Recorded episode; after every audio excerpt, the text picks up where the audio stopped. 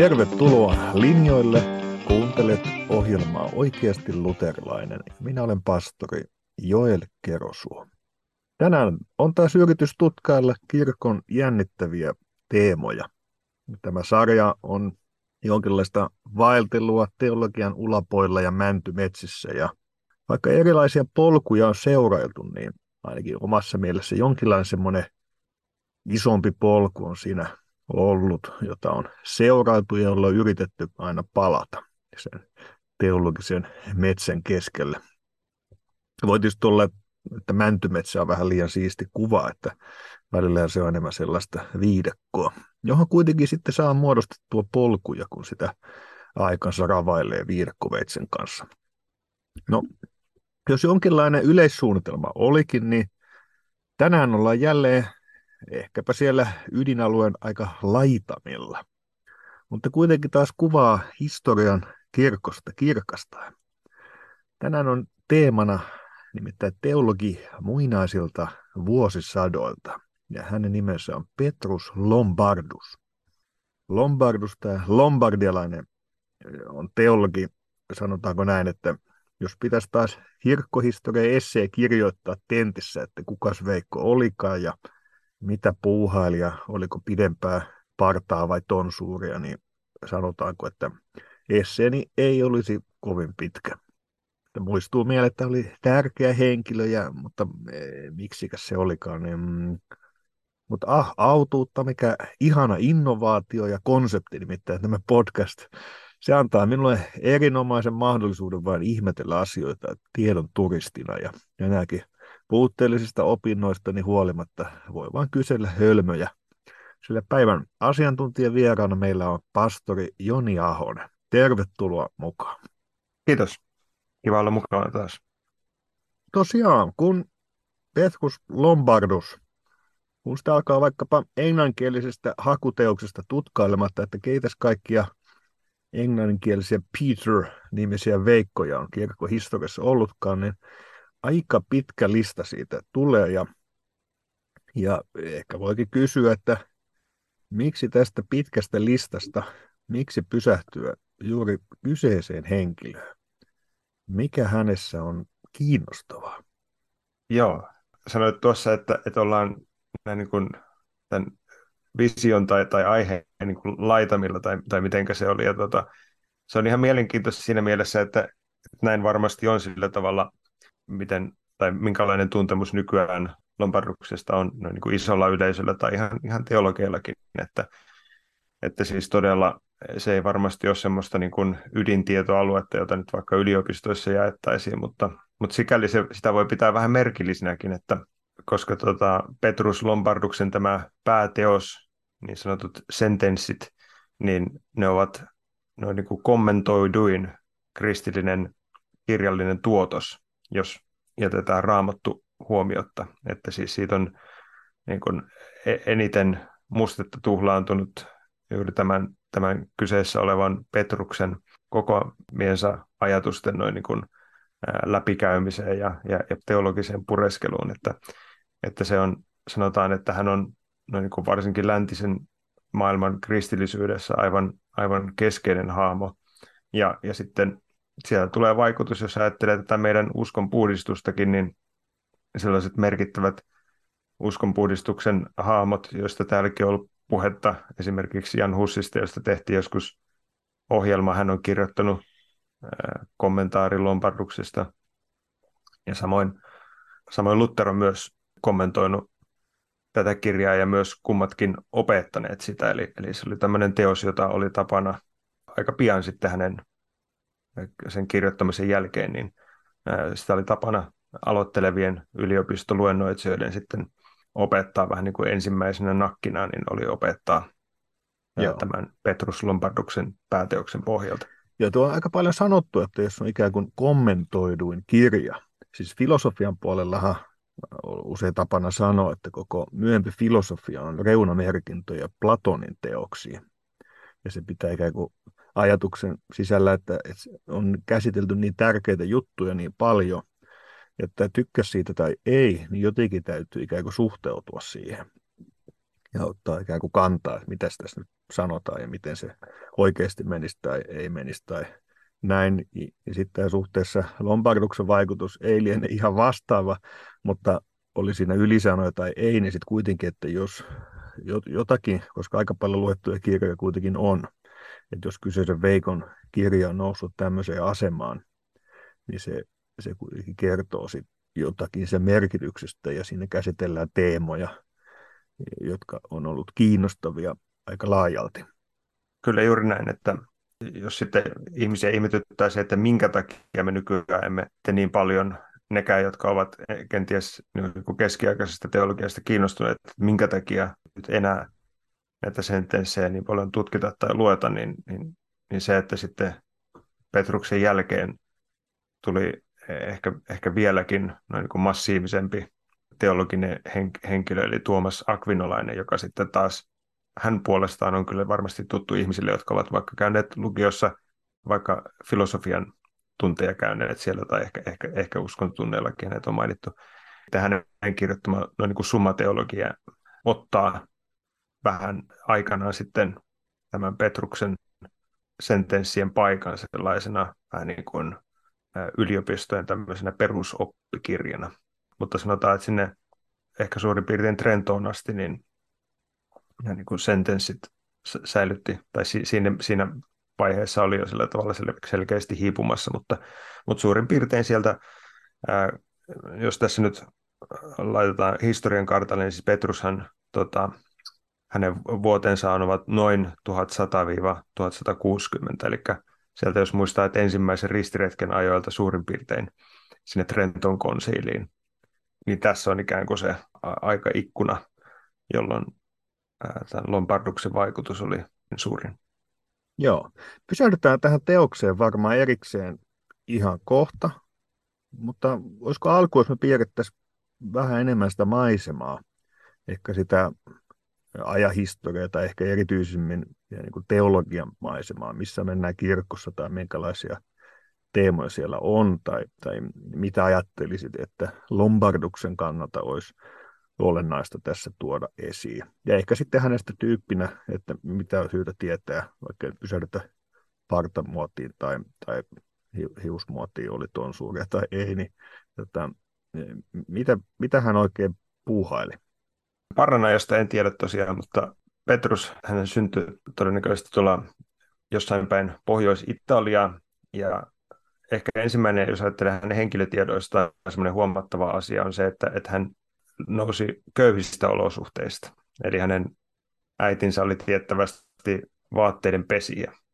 Että kun joskus ihmiset on sitä mieltä tai kuulee semmoisen, semmoisen yleisen luonnehdinnon keskeältä, että siellä kaikki ihmiset ei kylpenyt ja kaikki oli hirveän likasta, niin, niin jos ei nyt sitten kukaan mun, niin ainakin Petruksen äiti pesi niitä vaatteita sitten siellä keskiajalla. Kiinnostava huomio. Aina taas täydellinen sivupolku, mutta kun mietitään ylipäätään niin Kyllä. kuvaa keskiajasta, niin siis, siis siinä on hyvä ymmärtää, että siellä on niin valistuksen luoma tämmöinen vähän arrogantti kuva, jos yritetään korostaa omia suoskiteemoja ja oivalluksia ja maalata se, se ikään kuin aikakausi ihan jonkinlaista takapajuiseksi, mitä on ennen ollut.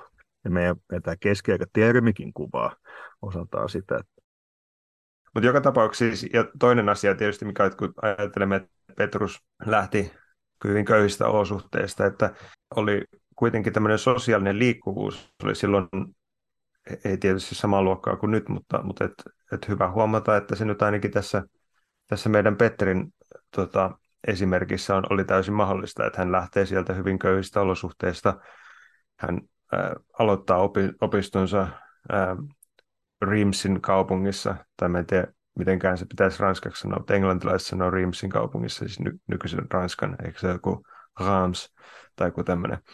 Ja, tota, ja, sitten, ja sitten hän, hän saa äh, Pariisissa sitten opintonsa päätökseen ja, ja myös opettaa siellä, siellä Pariisissa. Ja Pariisi on tuohon aikaan hyvin tärkeä semmoinen teologian tekemisen paikka, eli, eli näin lyhyesti kerrottuna siis Petrus on sieltä no, niin kuin köyhistä oloista päässyt semmoiseen niin hyvin, hyvin arvostettuun asemaan ja, ja ihan elämänsä lopulla hänet sitten 1159 vihitään piispaksi. Tosin hän sitten kuolee kyllä seuraavana vuonna, mutta tällainen nousu oli, oli sitten lahjakkaalle, lahjakkaalle miehelle mahdollista. Ja nyt se Pariisi oli semmoinen, voi sanoa teologian tekemisen, että se oli vähän niin kuin se place to be, se missä vähän niin kuin tapahtui, jos nyt puhutaan teologiasta. Ja sehän oli tietysti varsin suuri osa silloista, silloista maailmaa, että siellä oli myös toinen Petrus äh, Ranskassa tämä Abelard tai Abelardus, johon ei tule Petrusta tai tätä meidän Petteriä sekoittaa. Nyt kumpikin elivät suurin piirtein samaan aikaan. Mutta siellä tosiaan niin tota, se oli tämmöinen teologian tekemisen kehto ja, ja, ja tuohon aikaan oli kanssa tapahtumassa semmoinen sanotaan teologian muutos semmoisesta, että kun aikaisemmin teologia oli tehneet oikeastaan ainoastaan vain sellaiset ihmiset, joilla oli, jolla, jolla oli sidos tämmöiseen teologian praktiseen tekemiseen, eli käytännölliseen teologiaan hyvin, hyvin likeinen, eli he olivat joko munkkeja luostarissa, tai sitten he olivat seurakunnan pastoreita, jotka sitten oman aikansa puitteissa ja omien lahjojensa puitteissa sitten pohtivat ja, ja kirjoittivat ja, ja, ja selittivät ja tällä tavalla. Mutta nyt niin tässä Petruksen aikana, tämä on sen aika, jolloin, jolloin perustetaan ja, ja kehittyy tämä yliopistolaitos Eurooppaan, eli, eli nämä vanhimmat yliopistot, ne laskevat alkunsa juuri, juuri tältä ajalta, jolloin Petrus eli. Ja, ja silloin tämä teologian tekeminen kanssa sillä tavalla ammattimaistui tai, tai tuli ammattimaiseksi, ammattimaisemmiksi ja akateemisemmaksi. Ja tässä ei myös voi olla niin kuin välttämättä sitä, että pikkusen kommentoi jo sitä Petruksen teosta tätä sentenssiä, että tämä, sekin on semmoinen sanotaan välivaiheen kirja monessa mielessä. Eli siinä on jotakin tämmöisiä meille niin kuin kirjoista hyvin tuttuja aineksia, että se on esimerkiksi sisällysluettelo, eli, eli se on kirja, jota ei ole tarkoitus, että se niin kuin luetaan vaikka ääneen kannesta kanteen tai, tai tällä tavalla, vaan että se on tämmöinen selkeästi oppikirja, että sieltä niin kuin, kun ihmistä kiinnostaa joku aihe, niin sitten hän voi siitä katsoa, että mistähän se löytyy, ja, ja se on todella ja, jaoteltu lukuihin ja aiheisiin ja tällä tavalla. Toinen tämmöinen akateeminen piirre on se, että, että Petrus noin merkitsee tai ilmoittaa lähteensä paremmin. Että täällä, muistaakseni täälläkin podcastissa joskus tuumattu, että voi kun itsekin voisi viitata sillä tavalla, että joku on jossain sanonut. Mutta, mutta Petruksen aikana se ei enää yhtä hyvin käynyt, vaan että hän sitten paljon, paljon tuota, uutterammin sitten ja tarkemmin merkitsee lähteensä niin, että sitten hänen kirjansa lukijat myös pystyvät tarkastamaan, että missä, missä tällä tavalla on, on sanottu. Joo. Tuo teos nyt rupeaa sieltä pompsahtelemaan esiin. Ehkä me voitaisiin siihen suoraan pysähtyä. Siis Lombardukselle tämmöisiä termejä kuin sentenssien mestari. Ja, ja nyt kysyisit, että siis mikä sentenssit. Mulla tuli mieleen joku vanha koulukaveri kuunteli aikoinaan Hevarena Sentenced-bändiä tai Urvaan nuor- nuoriso puhuu sensseistä. Teille hmm. näistä, näistä kysymys. Mistä siis on kysymys? Joo, se on vähän hämäävä nimi. Ja sitten jos Lombarduksesta lukee englanniksi, niin, niin siellä on se, äh, puhutaan sentences, jotka sitten suomentuvat, että, että lausekkeet voisivat sanoa. Ja ei, ei se, lausekkeet eivät, ei välttämättä ole mikään huono käännös, mutta se sententiahan merkitsee myös latinaksi myös mielipidettä. Eli, eli tämä Lombarduksen teos pidemmältä nimeltään niin kuin nämä jotenkin mielipiteet neljään, kirjo, neljään kirjaan jaoteltuina suurin piirtein jotenkin näin, näin suomennettuna, niin oikeastaan se, mitä hän siinä tekee, niin on, että hän kokoaa sen astisen teologian tuotoksen, sen kristillisen, ortodoksisen kristillisen perinteen sellaisiin yksiin kansiin, että siellä tuo esille, mitä isät ovat sanoneet kustakin merkittävästä vähän niin kuin teologisesta aiheesta ja, ja tuota, vertailee ja, ja myös sovittelee keskenään heidän, heidän mielipiteitänsä. Ja tämä, nämä sentenssithän on jaoteltu sillä tavalla, että niitä on neljä kirjaa. Ja se rakenne on semmoinen melko tuttu meille, että, että siis se ensimmäinen lähtee Jumalasta. Ja sitten näissä puhutaan kyllä muistakin, mutta nämä, niin nämä karkeat otsikot voi ajatella, että on, on Jumala, kolminaisuus, ensimmäinen kirja, sitten luominen ja kolmas kirja on niin kuin Kristuksen työ, inkarnaatio ja sitten neljäs kirja on kirja merkeistä, eli sakramenteista toisin sanoen. Uskon tunnustuksen järjestystä hyvin pitkälle seuraten sitten Lombard käy, tai Lombardus käy nämä uskon perusasiat läpi. Eli tämän tyyppi, niin kuin voisi sanoa dogmatiikan esitys. Kyllä joo.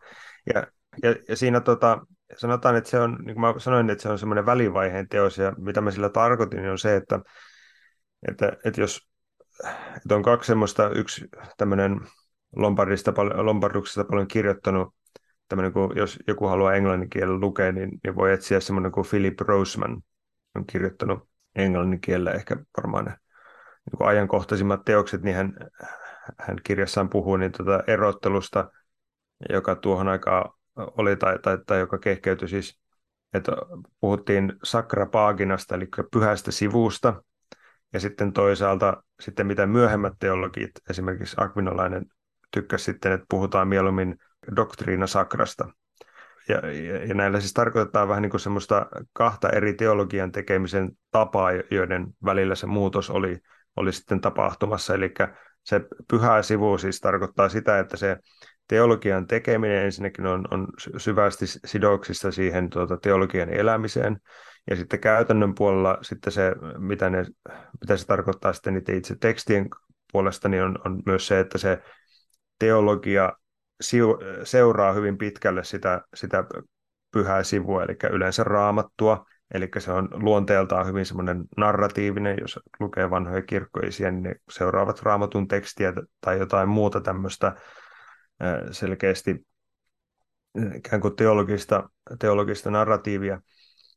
Ja sitten sen vastapainona taas, tai se mihin se teologian no, niin kuin akatemisoituminen, jos niin voi sanoa, niin tota, menee sitten, niin on tämä doktriina sakra, sakra jossa, jossa sitten on kysymys tästä systemaattisesta teologiasta, niin kuin me ehkä sanoisimme. Eli, eli siellä sitten teologia ei enää jäsenny jonkun vaikka kertomuksen tai raamatun tekstin tai, tai se, tämän kaltaisen ympärille, vaan että se on sellainen systemaattinen esitys sillä tavalla, että asia kokonaisuudet ovat noin niin kuin jaoteltu omiksi kokonaisuudeksi ja siinä on semmoinen järkevä systeemi siinä teologian tekemisessä ja se just paremmin sitten toimii myös siihen, että, että pystytään tekemään kirjoja, joissa, joita ei, joiden toimivuuden kannalta niitä ei tarvitse lukea niin kuin, kannesta kanteen, vaan että voi juuri esimerkiksi just sisällysluettelon avulla sitten hypätä aihekokonaisuuksia, jotka sitten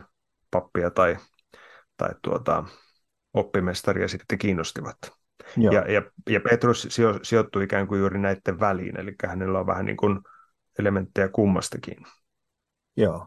No, jos pohditaan näitä sentenssejä, niin onko näistä teemoista, mitä siinä käsitellään, niin joku tai useampikin, mihin olisi hyvä tarttua tai mikä on jollain tavalla merkittävä myöhemmän teologian kannalta tai, tai erikoista tai joku tämän Joo. tyyppinen teema? No niistä ehkä se yleisilmeeltään, niistä ehkä tärkeintä on, on muistaa ne, että se, että se on, ne on vahvasti augustinolainen teos.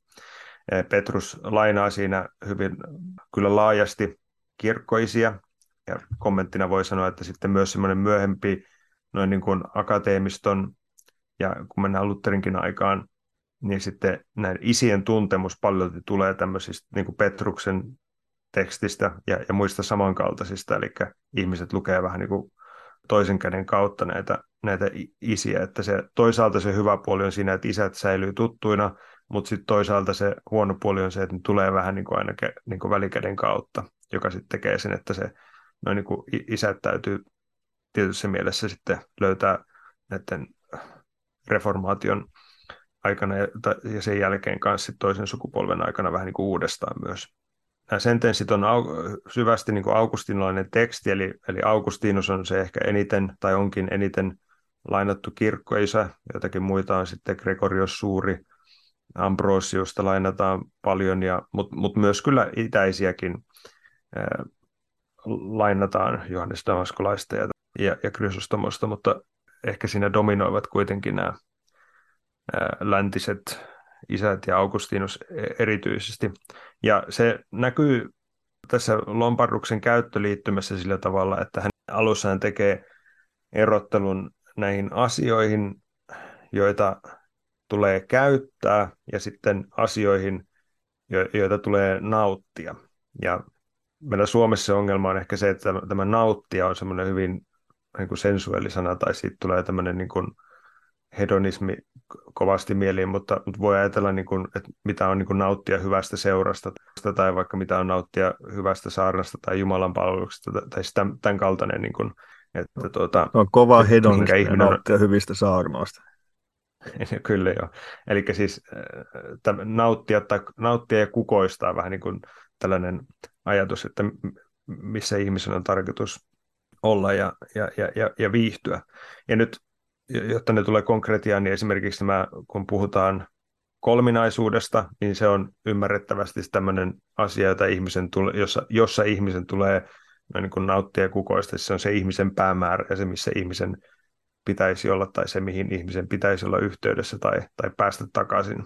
Ja sitten toiseksi on sitten nämä asiat, joita pitää käyttää, ja ne on niin kuin välineellisiä tämän sen hyvän, eli siis Jumalan saavuttamiseksi. Eli, eli tässä mielessä vaikka Jumalan luomakunta, joka ei ole semmoinen kohde itsessään tai, tai jossa ei pitäisi, niin kuin, ihmisen ei pitäisi tehdä semmoista niin kuin kukoistamisensa ja nautintojensa paikaksi. Ihmisen ei pitäisi tehdä jotakin noin niin kuin luomakunnasta, vaan, vaan että se tähtäin pitäisi olla siellä luojassa. Mutta sitten on myös äh, näitä sellaisia asioita, jotka on sekä että, että ne on sekä sellaisia, jotka ovat välineellisiä siinä, että ne vievät meitä Jumalan tykö, mutta sitten myös, että joissa itsessään, jotka ovat niin kuin kohteita itsessään, että joissa ihmisen tulee myös nauttia. Ja sellaisia on niin kuin toiset ihmiset, enkelit ja sitten äh, sakramentit oikeastaan myös kanssa. Toinen semmoinen perustava termistö, joka on myös meillä luterilaisille hyvin tuttu, joka löytyy myös näissä meidän tunnustuskirjoista, vaikka katekismuksessa Luther lainaa ihan, ihan samoja Augustinuksen tekstejä puhe tästä, tästä signum ja res jaottelu, eli merkki ja asia jaottelu, joka tulee sitten erityisesti noin niin kuin sakramenttiteologiassa, mutta, mutta käytetään muussakin. Joo. Ehkä mä voisin noihin tarttua. Tästä tulee isoja teemoja no, nousee nyt pinnalle ja, ja samalla tulee se haaste ja vaikeus siitä, että, että kirkkoelämässä ne kaikki liittyy tavalla tai toisella yhteen, että tässä puhutaan hyveistä, miten ihmiset tulisi elää, puhutaan suhteesta Jumalaan, puhutaan sakramenteista. Ja tämä suhde, suhde kirkkoisiin, myös tämä, tämä kokonaisuus, niin tässä on niin haastava maisema yrittää ei kiteyttää. Mutta ehkä muutaman noston yrittää siihen liittyä tai tarttua. Siis mun, mun käsitys on ollut se, että Lombardus on, kun me tullaan näihin kysymyksiin, niin, niin jos taas tämmöisellä niin kuin, luterilaisen karvalakkeuden hengessä mä yrittäisin tiivistää tätä asiaa. Että siihen liittyy erityisesti, voisiko sanoa, kaksi kysymystä. Toinen vanhurskauttamiseen, meidän suhteessa Jumalaan, miten me ollaan pyhiä, miten me ollaan Jumala kelpaavia, liittyy se, että onko se Jumalan teko, antaako Jumala synnit ante, tekeekö Jumala sen asian vai onko se tavalla tai toisella ihmisen työn tulosta. Sitten joko enemmän tai vähemmän, mutta kuitenkin, että onko se ihmisestä lähtevää vai onko se Jumalan teko. Onko se monergistinen Jumalan teko vai onko se synergistinen yhdessä tehtävä asia. Ja sitten toinen kysymys on vielä se, että armo, niin onko se jotakin, jota tapahtuu meidän ikään kuin ulkopuolellamme, tai, tai käytetään erilaisia kuvia, kuinka meidät kääritään siihen, tai että ei, ei se vaikka joku kaukainen asia sillä tavalla, mutta että onko se julistus, syntien anteeksianto, vai onko se muutosta, joka tapahtuu ihmisessä? Nämä on vielä kuin kaksi eri asiaa. Onko se, onko se is, ihmisen sisäisesti tapahtuva prosessi? Ja nyt mun käsityksen mukaan tämä, Lombardus edustaa, voisiko sanoa tämmöistä jonkinlaista esikuvaa myöhemmästä myös tämmöistä kuin roomalaiskatolisesta mallista. Joo. Jos on niin tie, tietty niin kuin perinne, mitä kirkossa on, on väännetty tämän teeman äärellä, mutta että jossa olisi väärin sanoa, että se on täysin tämmöinen kuin synergistinen ihmisen ja Jumalan yhteistyöhön liittyvä asia, mutta se on tärkeää ymmärtää, että miksi me esimerkiksi luterilaisena ei opeteta niin. Ja, ja kun hänellä on semmoinen kuva, mitä hän käyttäisi siitä, että, että armo on sadetta, joka saa maan, tässä tapauksessa ihmisen kasvamaan. Ja, ja että ihmisen pelastuminen on riippuvainen tästä, tästä armon sateesta. Mutta se, tämä itse tämä niin kuin pelastuksen prosessi vanhurskautta tapahtuu ikään kuin kasvuna ihmisessä. Että se on vähän niin kuin maa, joka kasvaa, mutta että se, se vanhurskauttaminen havaitaan siinä kasvuna. Ja nyt niin monessa se kuulostaa sitten kenen korvaa paremmalta tai huonommalta, mutta se ero taas, mitä me luterilain sanottaisiin, että me ollaan sen armon sateen varassa, mutta jo silloin, e, riippumatta, että onko sieltä ehtinyt jotain kasvaa, niin, niin me saadaan olla Jumalan omia. Ja sitten sen, sen kautta, kun me elämme Jumalan yhteydessä, niin sieltä saa myös maasta kasvaa, mutta se, mitä sieltä kasvaa, ei ole peruste sille, että me olemme tai tulemme Jumalan omiksi. Joo, ne on hyvin semmoisia laajoja kysymyksiä, mutta vastaan sen, sen pohjalta, mikä on niin kuin, niin kuin omasta lukemisesta ja tutustumisesta tullut. Eli, eli ensin se, että, että tota, mi, miten se on se ihmisen pelastumisen laita, että onko, onko se Jumalan teko vai onko siinä semmoista yhteistoimintaa. No semmoinen yksi, mikä mulle siitä tulee mieleen, niin on tämä, että miten Lombardus kuvaa tätä ihmisen kurjaa tilaa. Hän käyttää siinä tota, tätä laupia samarialainen vertausta. Eli tämä ihmisen perisyntitila, niin, ja, ja tämä on hyvin tuttu meille kanssa, johon me voitaisiin varmaan täysin noin, noin niin kuin yhtyä, että, että ihminen on tällä tavalla synnin repiime ja, ja riekaloima ja, ja haavoittama samalla tavalla niin kuin se, tai samarialaisvertauksen se tuntematon mies, joka, joka sieltä sitten, joka sille Jerikon, Jerikon tielle sitten joutui hyökkäyksen kohteeksi ja, ja sitten Lompardus ottaa tämän aiheen uudestaan käsittelyyn, kun hän aloittaa tämän puheen näistä, näistä merkeistä, eli sakramenteista. Hän sanoi, että, että näiden sakramenttien asettamisen syy on siinä, että, että samalla tavalla niin kuin tämä Samarialen tuli ja, ja lääkitsi ja sitoi nämä, nämä haavat, niin samalla tavalla Jeesus tulee ja näiden, näiden sakramenttien kautta sitten lääkitsee ja hoitaa tätä hädässä olevaa syntistä. Ja kyllä Lombarduksella on paljon semmoista, johon pystyy tosi iloisesti yhtymään ja, ja, ja kyllä hänellä on käsittääkseni niin kuin se hyvin semmoinen korostus siitä, että se on niin kuin nämä, tämä asia on Jumalan teko. Mutta sitten kun puhutaan vaikka tuosta noin niin kuin sakramenttiteologiasta ja sitten armon noin niin kuin vuodattamisesta, niin sitten siellä tulee, tulee vähän niin kuin tämä ihan oikein, mitä sanoit, niin tämä tämmöinen roomalaiskatolinen käyttöliittymä, niin kuin monesti sanotaan. Eli, eli jos puhutaan vaikka kasteesta, niin se, mitä kaste merkitsee, niin se on se sellainen noin niin kuin sisäinen puhtaus. Ja sitten Lombardus puhuu sillä että sit jos on ihminen, joka vaikka uskoo jo valmiiksi ja on sen uskon ja, ja, ja, ja katumuksen perusteella jo valmiiksi ikään kuin saanut anteeksi, niin sitten hän siitä kasteesta saa semmoista vähän niin kuin lisää tämmöistä henkilöllistä hyvettä ja ja, ja poveria ja tällä tavalla. Ja sitten sit kun, tulee, sitten kun tulee konfirmaatio, niin sitten hän saa vähän niin kuin vielä uuden boostin sillä tavalla, että, että siinä on tämmöinen, just tämä tämmöinen vuodattamis- tai, tai infuusio-ajatus mun mielestä kyllä. Mutta, mutta sitten taas on, on semmoisia kohtia kanssa, jotka korostaa hyvin paljon sitä, niin kuin, että se on nimenomaan Jumala, joka toimii. Pyhä henki itse, joka tulee meihin ja, ja, ja rakastaa meissä. Eli juuri tämä, voi ajatella just raamatustakin näitä lauseita, niin kuin Paavali sanoi, että, että, niin, että, en, että hän ei enää elä, vaan että Kristus hänessä. Ja, ja sitten myös huomionarvoista on sitten, kun puhutaan näistä, näistä hyveistä, jotka on ehkä meille luterilaisille vähän oudompia, mutta katolisessa teologiassa keskeisempiä, niin se, se paikka on mielenkiintoinen, missä Lombardus puhuu näistä hyveistä. Eli se, että voisi ajatella, että, se, että kun meillä oli ne kirjat, ja ensimmäinen oli kolmiyhteinen Jumala, sitten oli luominen ja Kristus tai inkarnaatio kolmas kirja, ja sitten neljäs oli nämä sakramentit. Että voisi ajatella, että se liittyy tähän luomiseen. Eli se on tämmöinen niin kuin, että hyvä, että hän on sillä periaatteessa yhteisiä kaikille ihmisille ja ainakin määrätyssä mielessä jokainen voi olla ainakin jossakin mielessä hyveellinen. Mutta Lombardus ei käsittele niitä, näitä hyveitä kohdassa luominen, vaan hän käsittelee niitä yhte, niin kuin yhdessä Kristuksen kanssa, eli siinä kolmannessa kirjassa.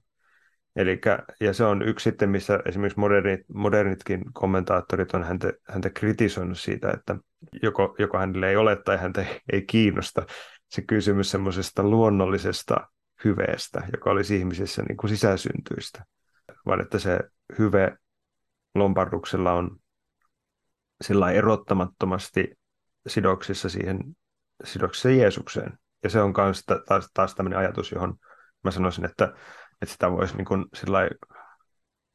täysin rinnoin jälleen kerran yhtyä tämmöiseen, tämmöiseen ajatukseen. Mutta mm. tässä oli niin kuin jotakin, jotakin hahmotelmia siitä, mitä, mitä kysyit. Joo, tekee mieli kommentoida, että toivon, että luterilaisille hyveet eivät ole täysin vieraita, vaikka se käsiteapparaattikin ja, ja, ja se jaottelu olisikin vähän vieraampaa.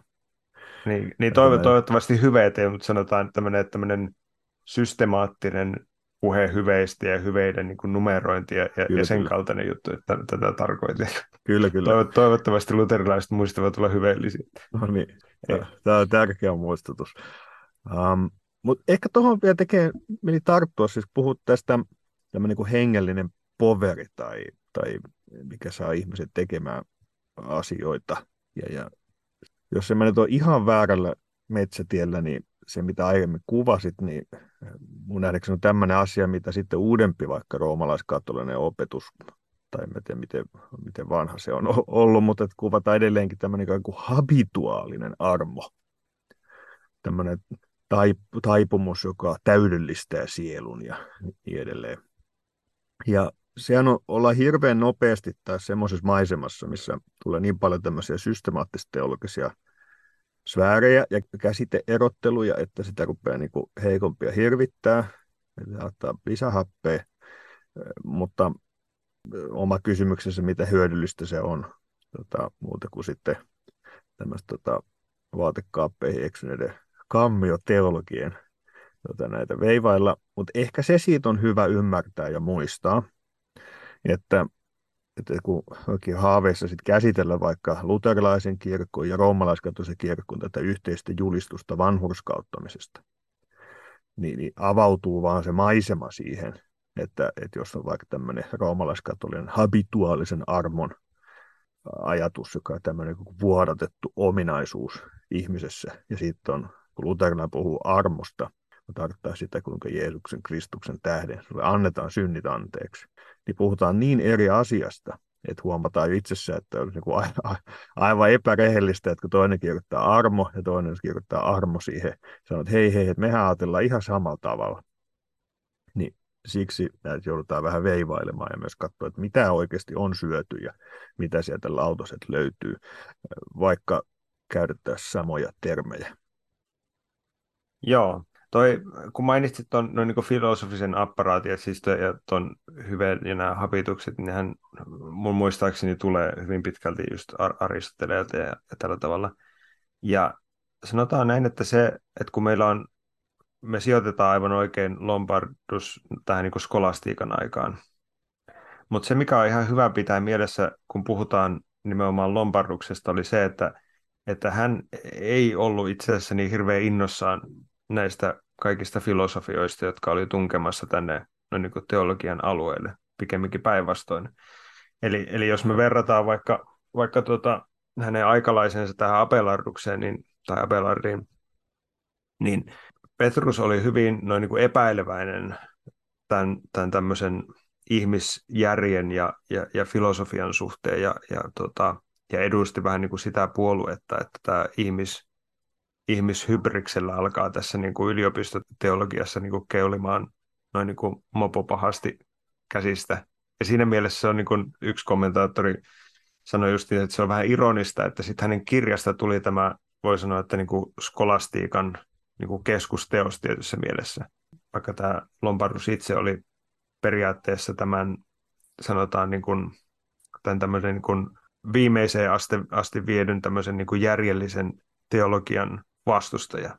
Et tässä mielessä, jos puhutaan näistä, sanotaan näistä filosofisista kategorioista, niin, niin Lombardus ei, ei, tota, ei niin hirveästi niitä käytä. Ja, ja Luther kanssa, kun Luther kommentoi sitten Lombarduksen tekstejä niitä, niistä luennois, luennoidessaan, meillä on muuten, tai se on säilynyt kanssa Lutherin oma kappale tästä näin, että se on luettavissa, niin tota, tai hän kiittää Lombardusta monesti niin tota, just tästä asiasta ja, ja sitten suhtautuu myös hänen paljon positiivisemmin kuin vaikka oman aikansa näihin, näihin skolastikkoihin. Että hän näki noin niin kuin tämän Lombarduksen linja olevan noin niin kuin enemmän noin niin kuin liittolainen hänen omassa kritiikissään tätä noin niin kuin filosofista systeemiä vastaan. Mm. No mitä näistä filosofeista olisi hyvä kiteyttää? Nyt pohditaan skolastiikkaa. Mä en tiedä, onko se tämän jakson teema, mutta jos se olisi vähän kiteyttää, mä en tiedä, miten tuttu tämä käsite on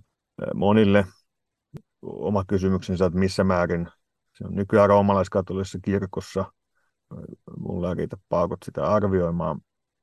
Mutta että sehän muistetaan juuri tämän tyyppisenä, siis varmaan Aristoteleen su- suhde ja sieltä tuleva tämä filosofinen apparaatti, tässä teolliskulttuurissa on, on hyvä nostaa esiin. Mutta useinhan se muistetaan juuri tämän tyyppisestä vähän ikään kuin, että, että siellä nyt skolastikot miettii, että kuinka monta enkeliä mahtuu tanssimaan neulon kärjelle tyyppinen teologinen maisema.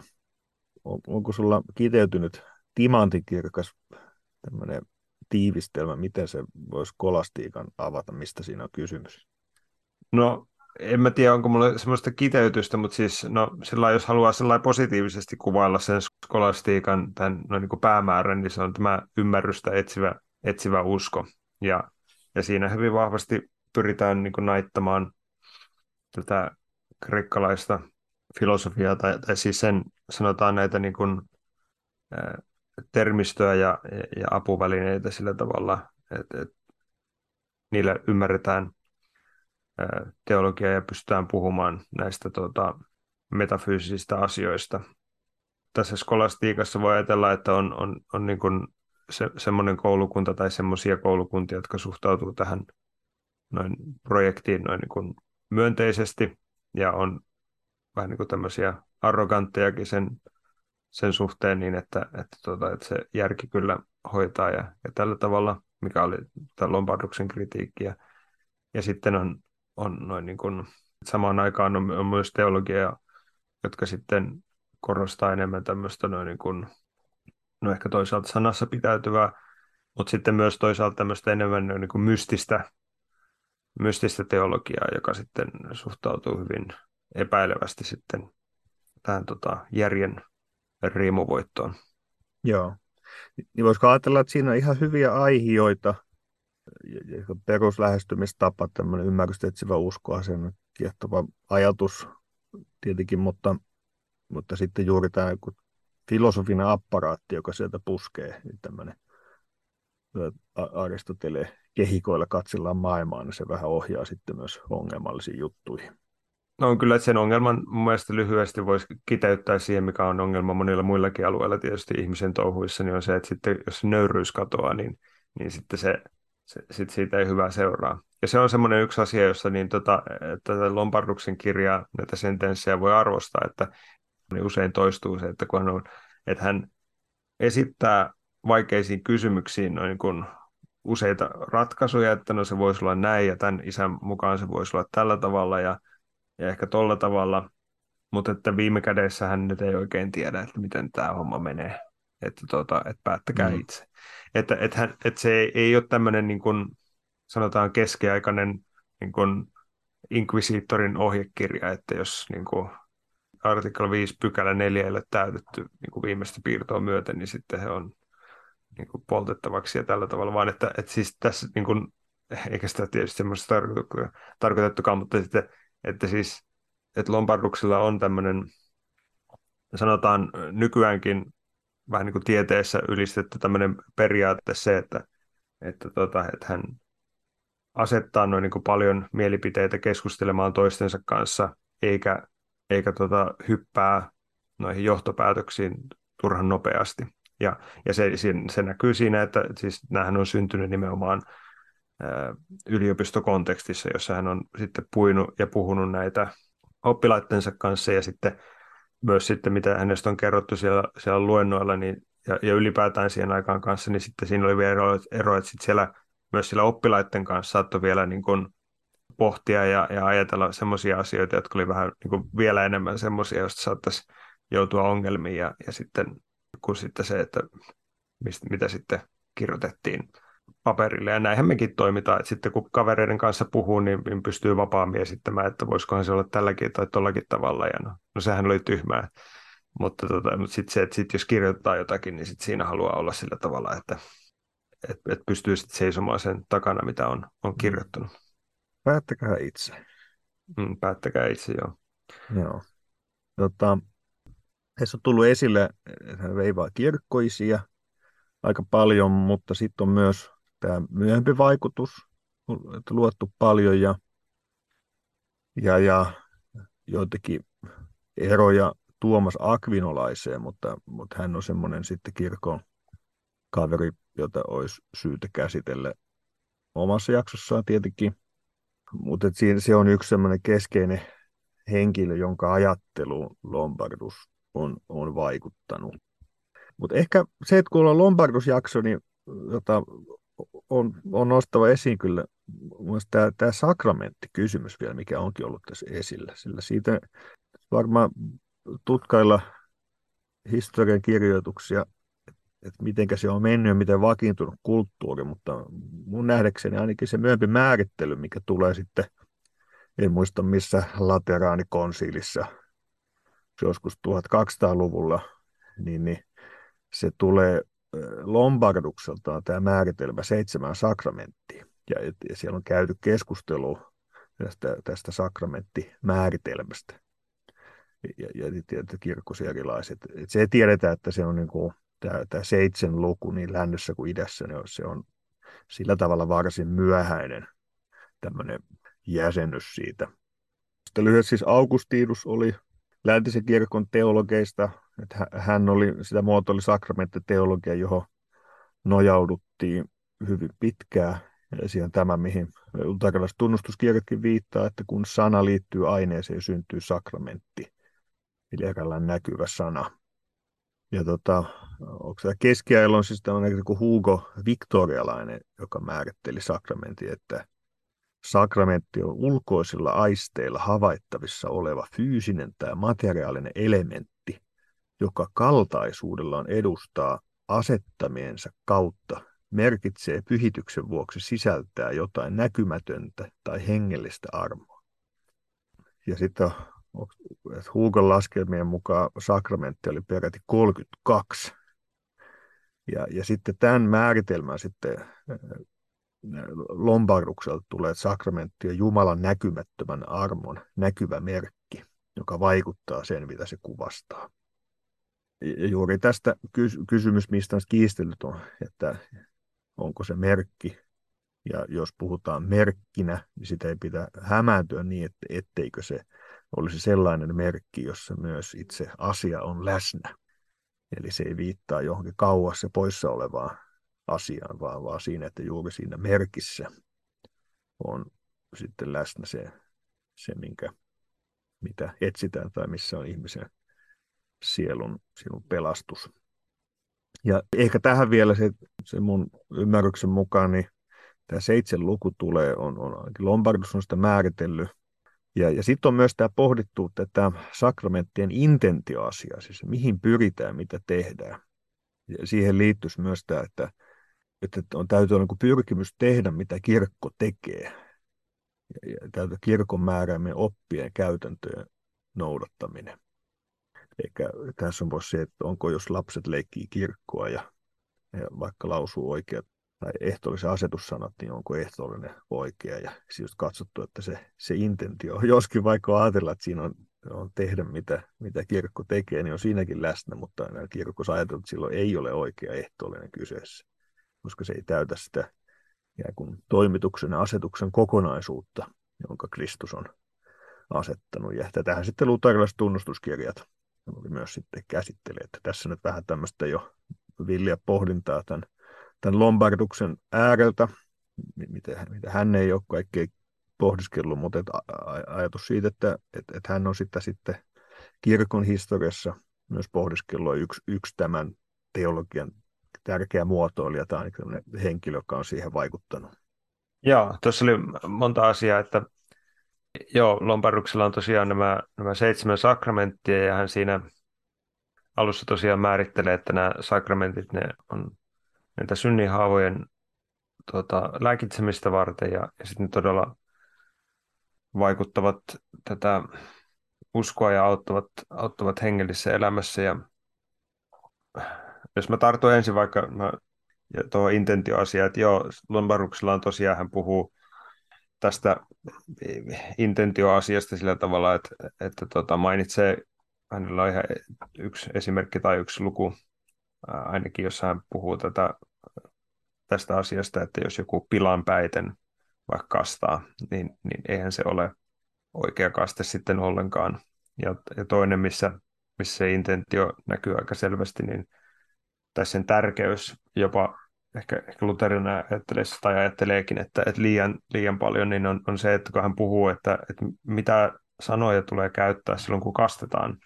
Ja tietysti hänelläkin on se, se perus, perushomma, että niin kun, et, et niinhän sen pitäisi mennä, että, että me sanotaan isän, isän ja pojan ja pyhän nimeen. Ja sitten on kuitenkin raamatussa on ensinnäkin se, että, että puhutaan, tai silloin se mainitse, maininta Jeesuksen nimeen kastamisesta, ja sitten Lombardus on sitä mieltä, että, että jos on se intentio, että, että kastetaan siihen pyhän, pyhän kolminaisuuden nimeen kirkon uskon mukaan, niin, niin silloin semmoinenkin on, on ihan oikea kaste. Ja mun mielestä Lutherillakin löytyy tämmöinen niin kuin myöntö, että kyllä semmoinen, koska löytyy raamatustakin, että jos joku kastaisi niin kuin Jeesuksen nimeen tarkoittaen sillä sitä, että, että, että kastetaan pyhän kolminaisuuden mukaan, että olisi se intentio, että hän haluaa noudattaa Jeesuksen käskyä, niin, niin silloin se on ihan oikea kaste. Mutta sitten Lombardos vie sen vielä pitemmälle sillä tavalla, että hän, hän puhuu myös, että samalla periaatteella, että, ja, ja tässä tulee va, vähän tämä niin tämmöinen ehkä skolastinen järkeily tähän kanssa, että, että sitten kun hän ihan oikein sanoo, että koska kolminaisuuden nämä toiminta ja, ja teot ovat yhteisiä, niin, niin silloin samalla periaatteella sitten periaatteessa voisi myös sanoa, että et, et kastan sinut, sinut isän nimeen tai kastan sinut pyhän hengen nimeen. Ja, ja silloin, jos sillä henkilöllä ei ole tarkoitusta olla hereettinen tai skisman vuoksi tai, tai tällä tavalla sanoa juuri näin, vaan että hän tarkoittaa olla ortodoksinen ja, ja, ja, ja kastaa kolminaisuuden nimen, niin silloin myös sellainen kaste olisi pätevä, että jos kastetaan vain mainiten pyhän hengen nimen esimerkiksi. Ja tämä alkaa mennä jo sillä tavalla sen ylitse, mitä me luterilaiset olisimme ehkä valmiita sanomaan sen vuoksi, koska, koska siitä ei ole no niin kuin minkäänlaista raamatullista viitettä, että näin olisi, näin olisi koskaan toimittu, ja niin ollen siitä, siitä vähän niin kuin katoaa se sanan lupaus, että johon ihminen sitten, sitten voisi tarrautua.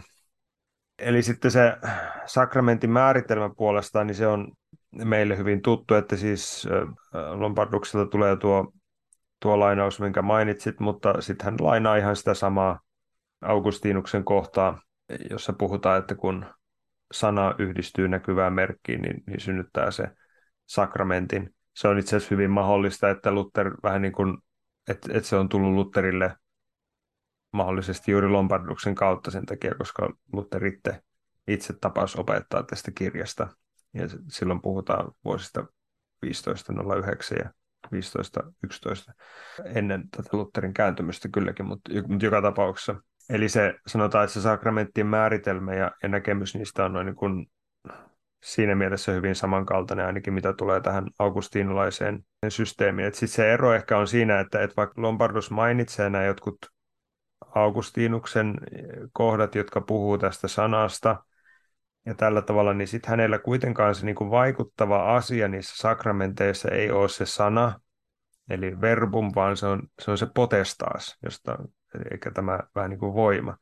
Ja tämän kanssa hän ajautuu ajoittain niin kuin just tota, hankaluuksiin sillä tavalla, että, että kun puhutaan, että kuinka hän käsittelee vaikka näiden skismaattisten tai harhaoppisten tai huonojen pappien toimettomia sakramentteja, ja sitten hän on tietysti donatulaisuutta vastaan, että, että myös tämmöisen huonon papin toimittama sakramentti on, on pätevä, mutta sitten mä että kun sille papille on annettu se Jumalan potestaa, se, se, se, se, se, siis se voima, niin sitten hän on niin kuin vaikeampi nähdä, tai se on niin kuin hänelle hankalampi erottaa se, että no miten se, miten se niin tota on sitten, ja, ja hänen täytyy puhua vähän tämmöisestä häsmäisestä voimasta, joka sitten, että jossain, jossain kohden hän sitten sanoo, että, että Jumala itse asiassa, että vaikka pappi käyttää tätä voimaa, niin sitten Jumala ikään kuin itse käyttää sitä voimaansa, että sitä, sitä ei olekaan annettu papille.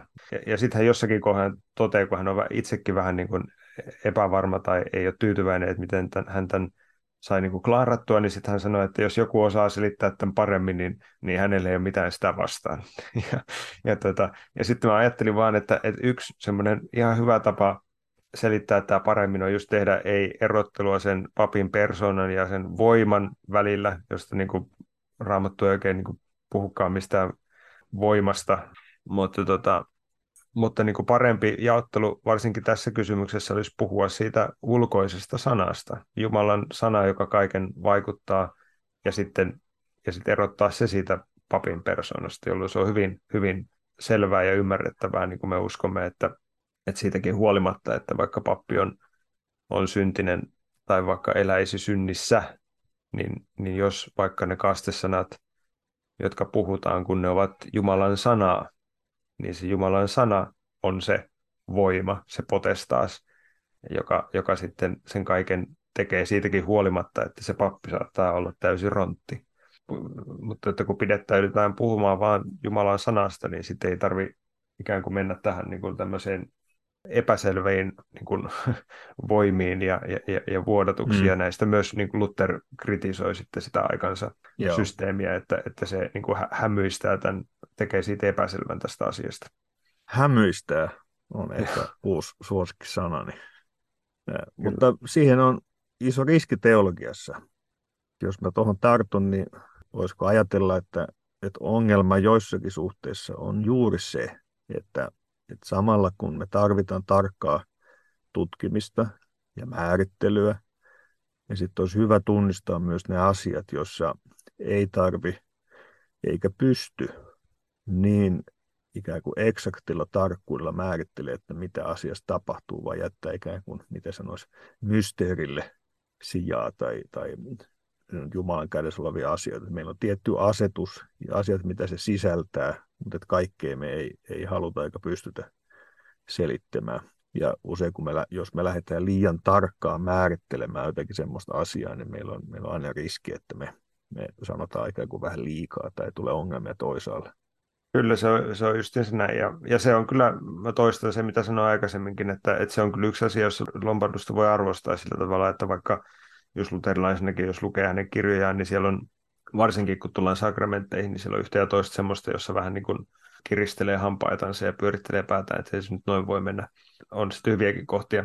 Mutta sitten monessa kohdassa hänellä on ju, juuri tämä ajatus että siitä, että, että no tätä ei voi kyllä oikein, oikein niin kuin tietää, että, että jätetään tähän, että hän on nyt mm. kertonut teille nämä vaihtoehdot, mitä hänen mukaansa on ja tällä tavalla. Ja Joo. sillä, että jos, jos yhden semmoisen esimerkin tulee konkretian tämä, että, että missä nyt voisi olla semmoinen, että jos on semmoinen sekä päänpyöritys, että, että on ihan kiva, niin, niin on esimerkiksi tämä kasteen ja, ja ripin suhde, että tämä rippihän oli yksi, yksi semmoinen aika, aika polttava asia sitten uskonpuhdistuksen aikaa, ja, ja sitten Lompardus, kun mainittiin näitä kohtia, joita hän myös lainaa, niin hän myös lainaa tätä Hieronymuksen paikkaa siitä pelastuksen toisesta lankusta, että sitten kun se kastevene on vähän niin kuin uponnut ja näin, niin, niin sitten sit voi sille pelastua. Mutta tietysti Lombardus siinä, missä Luther lainaa sitä kielteisesti, että eihän se näin me Lombardus on sitä mieltä, että no, näinhän se on. Ja hänellä ei ole ikään kuin tämmöistä ajatusta siitä, että tätä kastetta voisi noin niin kuin, että, että kaste olisi semmoinen, joka ulottuisi vähän niin kuin siihen koko kristityn elämään, että se on, on se kaste ja sitten, sitten vähän niin kuin se, seuraava kohta, mihin siihen kasteeseen vähän niin kuin saadaan semmoinen päivitys, niin on sitten toi, toi konfirmaatio ja, ja tällä tavalla ja, sit, ja sitten on, että sitten jos ja kun sitä syntiä tehdään, niin sitten on, on sitten tämä ripin sakramentti, eli siinä tulee tämä tämmöinen, jo on aika hyvin nähtävissä tämä tämmöinen keskiaikainen systeemi. Tosin se rippi on sillä, että Lomparduksen aikaan se on vielä vähän niin kuin semmoisessa murroksessa, että tässä on rippiasia paljon puitukin, mutta että, että, tota, että se silloin aikanaan, tai se mistä Lombarduskin paljon puhuu siinä vielä, niin on, on sitten tämä ajatus siitä, että, että semmoinen katumus tai katumuksen sakramentti, että se liittyy tämmöiseen niin kuin julkiseen rippiin, jonka kristitty voi kerran tehdä, että on kerran munannut sit kasteen jälkeen, niin sitten on vielä tämmöinen yksi, yksi chanssi. Ja, ja, ja, ja sitten siinä vähän niin kuin sen rinnalla kulkee kanssa, tai se on niin kuin pikkuhiljaa menemässä, että muuttumassa tästä julkinen ja yksi kerta tähän niin kuin yksityinen ja monta kertaa. Mutta sitten se, missä taas sitten luterilainen voisi sitten enemmän vähän niin kuin nyökytellä, niin on, on tämä, että sitten kun hän puhuu siitä anteeksiannon paikasta siinä ripissä, niin se, että, että ainakin mun käsityksen mukaan nykyään varsinkin se roomalaiskatol ja tai niin kuin Trenton jälkeen, niin jälkeinen roomalaiskatolisuus niin korostaa aika, aika paljon sitä, että se on nimenomaan pappi, joka, tai nämä, nämä on ymmärtänyt, että se on se pappi, joka antaa ne synnit anteeksi, ja että, että jos on kuoleman synti tehnyt, niin se täytyy nimenomaan siltä papilta saada anteeksi.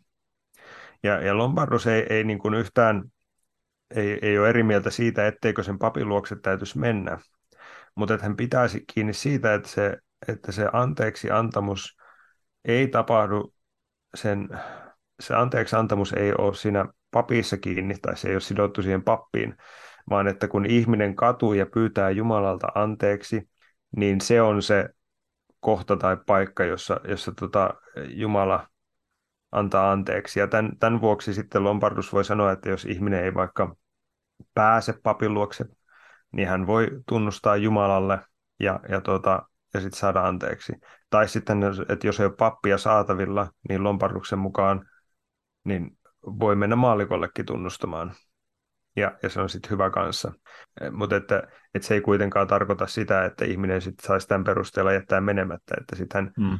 muistaakseni hänellä on tämmöinen ajatus, että sitten jos ihminen sitten kuvittelee vaan, että hän voi vaan tunnustaa Jumalalle ja sitten hän vähän niin kuin jättää menemättä tunnustamaan papille, niin sitten niin sit siinä on vähän tämmöinen kysymys tämmöisestä tilanteesta Lombarduksen mukaan, että ei se sitten ihan oikeasti halunnutkaan saada anteeksi. Mutta sekin ajatus tulee vähän niin kuin, tai se tulee, ei ole ihan sama, mutta se tulee vähän niin kuin lähelle sitä, mitä Luther tekee siinä kehotuksessa ripittäytyä, että hänkin hyvin jopa yllättävän voimakkaasti sitten suomii sellaisia ihmisiä, jotka eivät ollenkaan halua rippiä käyttää, tai että mahtavatkohan olla edes kristittyjä sellaiset. Joo. Paljon kiinnostavia teemoja. Nyt ei valitettavasti voida mennä enempää rippiteologia ja konfirmaatio. Muuten käy niin, että emme saa koskaan päättämään tätä podcast-jaksoa. Se on tietysti yksi vaihtoehto tehdä joskus semmoinen läpi vuorokauden jatkuva podcast ja innokkaammat kuulijat voivat ottaa semmoisen maratonin tai pyörtyä kesken. Nyt ajatellaan, että meillä on kaksi lähetyshippakunnan pappia ja me ei mennä millään päättymään keskustelua. Voitte kuvitella, kun on työntekijäpäivillä koolla ja meitä on se 60 pappia, jos on, niin mun velvollisuutena yrittää pitää järjestystä keskustelussa ja huolehtia aikataulusta, niin pyydän muistamaan iltarukouksessa minua ajattamaan siihen viisautta ja taidollisuutta. Mutta ollut innostava pysähtyä Lombardukseen. Saisin isomman esseen taas kasaan tämän jakson jälkeen.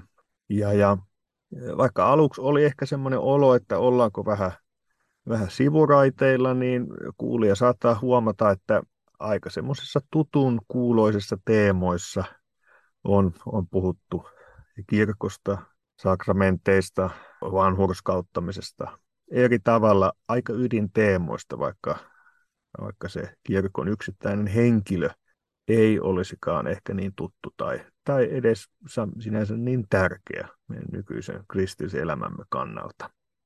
Ja näinhän se oikeastaan juuri tuleekin olla. Me emme ole yksittäisten ihmisten varassa, mutta ne, ne asiat, jotka Jeesus Kristus on kirkolle ja sitä kautta myös meille lahjoittanut, niin niihin me haluamme yhä uudestaan pysähtyä ja niiden äärelle syventyä, jotta ne voisivat olla myös meitä pitämässä taivaan tiellä ja johdattamassa aina päivittäin uusiin hyveisiin. Kristus meitä kaikissa kutsumuksissamme auttakoon siunasta sinne linjojen äärelle. Lämmin kiitos Joni, että pääsit taas vieraaksi. Jatketaan kirkko jännittäviä kysymysten äärellä. Ties millä teologian metsäpolulla jälleen seuraavassa jaksossa. Siihen saakka. Moi moi!